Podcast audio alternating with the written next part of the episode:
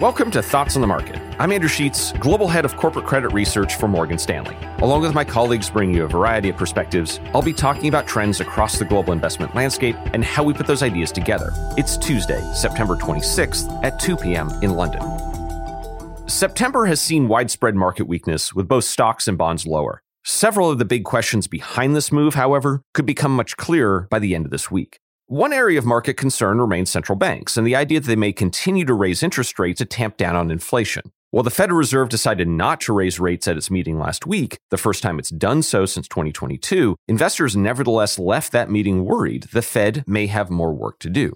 We hold a different view and think that the Fed will not raise interest rates further. But we'll get an important data point to this view on Friday with the release of PCE or personal consumption expenditure inflation. This is the inflation gauge that the Fed cares about most, and on Morgan Stanley's forecast, it will fall to just 2.3% on a three month annualized basis. That's a large, encouraging step down that would show the Fed that inflation is headed in the right direction. Another area of market concern, somewhat paradoxically, is that the US economy has been quite strong, which in theory would encourage further rate hikes from the Fed. Not only has the US economy shown good GDP numbers so far this year, but unemployment remains near a 50 year low. Fed Chair Powell repeatedly referred to the strength of the economic data in last week's press conference, and some leading economic indicators of industrial activity have actually started to look marginally better.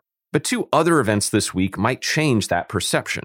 Thursday, we'll see regular revisions to measurements of U.S. economic growth, and Morgan Stanley's economists think U.S. GDP is more likely to be revised downwards, perhaps significantly. A few days later, the U.S. government faces a shutdown as key appropriations bills have failed to clear the U.S. House of Representatives. That shutdown will act as a drag on the economy, potentially to the tune of about two tenths of a percent of GDP per week. Both nominal and real yields have risen as the market remains concerned that the Fed will keep policy restrictive for a longer period of time, given still elevated inflation and robust U.S. economic growth. But it's possible that GDP revisions, inflation data, and a government shutdown all this week could change that perception.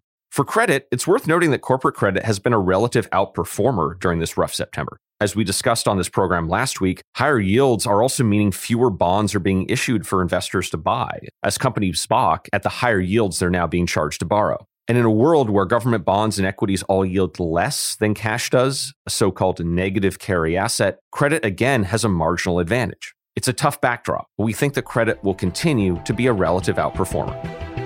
Thanks for listening. Subscribe to Thoughts of the Market on Apple Podcasts wherever you listen and leave us a review. We'd love to hear from you. The preceding content is informational only and based on information available when created. It is not an offer or solicitation, nor is it tax or legal advice. It does not consider your financial circumstances and objectives and may not be suitable for you.